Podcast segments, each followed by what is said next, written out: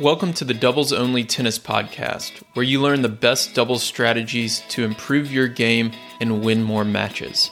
I'm your host, Will Boucek.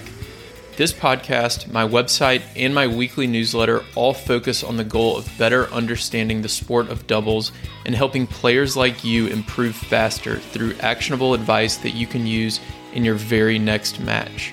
My goal is to provide the best doubles strategy resources in the world. And to do that, I study, analyze, and work with players at every level of the game, all the way up to the ATP and WTA tours. If you enjoy this podcast, I've created doubles strategy products that go even deeper if you want to take your doubles knowledge to the next level. At the end of this episode, I'll explain more about them, or if you want to learn more now, go to thetennistribe.com slash products. Here's today's episode. So, for the next several episodes, you're going to hear my conversations with pro doubles players at the ATX Open. A lot of these are very short post match interviews where I ask a little bit about the match um, and the partnership. Uh, and then a few of them will be a little bit longer as well. But this first one is actually with two college tennis players. So, Maya Joint is only 17 years old. She will be a freshman next year at the University of Texas. And then Sabina Zeynalova is a 20 year old junior currently at the University of Texas. And they won their first round match at the ATX Open, and I got to catch up with them for a few minutes. So we talked about the differences between pro and college tennis. I also asked them what they learned playing together about each other, uh, playing together for the first time. We talked a little bit about the windy conditions and the court conditions uh, there at the ATX Open. Uh, and then at the end, you'll learn a little bit about what it's like playing a pro tournament when you're still a college student. Um, Sabina actually had a quiz due the very next day, um, so it was uh, it was a really fun short conversation uh, from these two girls who I imagine you're going to see uh, a lot of on the pro tour over the next um, five plus years. So without further delay, enjoy this very short conversation with Maya Joint and Sabina Zeynalova. So, girls, y'all just won your first round at the ATX Open. Uh, very close match 6 7, uh, 6 4, 10 4. What did you make of the match overall? Um, I thought we played pretty well. I mean, we had our chances in the first set for sure. We were up 5 2. But I think the whole match, we were. I mean, we never played together, but I think for a first time. Like it was really good. yeah. Um, yeah, I think that from the beginning we started off pretty good.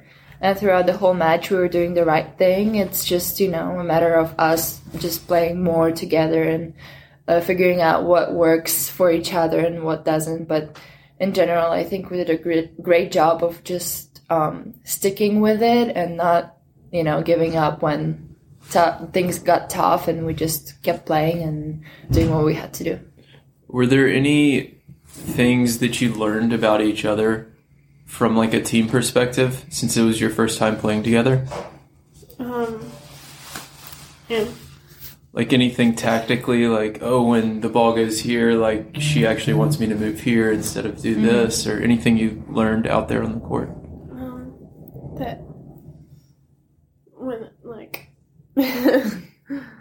I can go first. Yeah, you can yep. um, well, I think one thing I learned about Maya is she's very composed on court, mm-hmm. um, which is very different from uh, college tennis because in college tennis it's just screaming and shouting and yeah. just uh, making each other pumped up 24 7. Right. And here it's like, okay, so she's more calm. She wants to take some time. She doesn't want to like you know, be too pumped, which is a great thing because mm-hmm. we're um, running a marathon, we're not sprinting, so we need some to conserve some energy. So I thought that's one thing that I learned about Maya. Another thing I learned about Maya, she's very clutch in um, big moments. She has um, uh, powerful strokes, and she's really good at using them. Thank you. um, one thing that I learned was just very, very positive. Like kept giving me compliments in the game, and I was like, oh my gosh, so nice. And I mean, yeah, your volleys are insane. You're, Thanks. Like some of your down the line shots from like all the way in the back corner. And I was like, whoa. I didn't even know that was possible. This feels like some good team bonding going on right now. Oh yeah. Um, talk a little bit about the conditions. Obviously, the past few days y'all have been practicing. It's warm, uh, it's sunny, and then today it's cloudy, it's cold, it's windy. How did that? How did you adjust to that, and what did that um, change in terms of your game plan and how you played? Honestly, we didn't talk much about the wind and the cold thing uh, before the match and during the match. I think in doubles, everything goes by so quickly, and you just need to keep playing aggressive no matter what's going on. And especially with these cores and these balls, it's important to just attack it and get it instead of like waiting for them to like mess it up or the wind to take it somewhere else. Why for these courts and these balls? because the courts are very fast and the balls are stiff and they're flying. So you just gotta be um, dominant and just do it yourself. Okay. And then what about the the lobs and the windy conditions? How did you handle that? I know y'all had some really successful lobs, and then some that were a little short that they they kind of put away. Um, how, how do you uh, adjust to that? Um, yeah, I mean, when you're against the wind, it's I think it's easier because you can kind of just really hit through it. Um, and then you kind of need a lot. You need a lot more spin on the other side.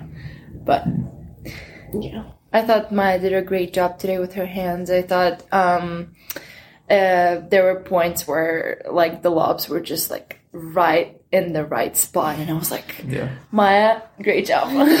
That's what we needed. yeah. She put some right in the corner. Yeah.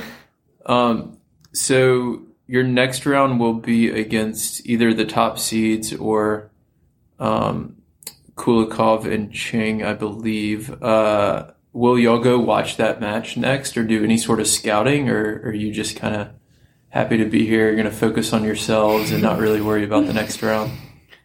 um, I'm probably just gonna go back to the hotel, do some school. But Yeah.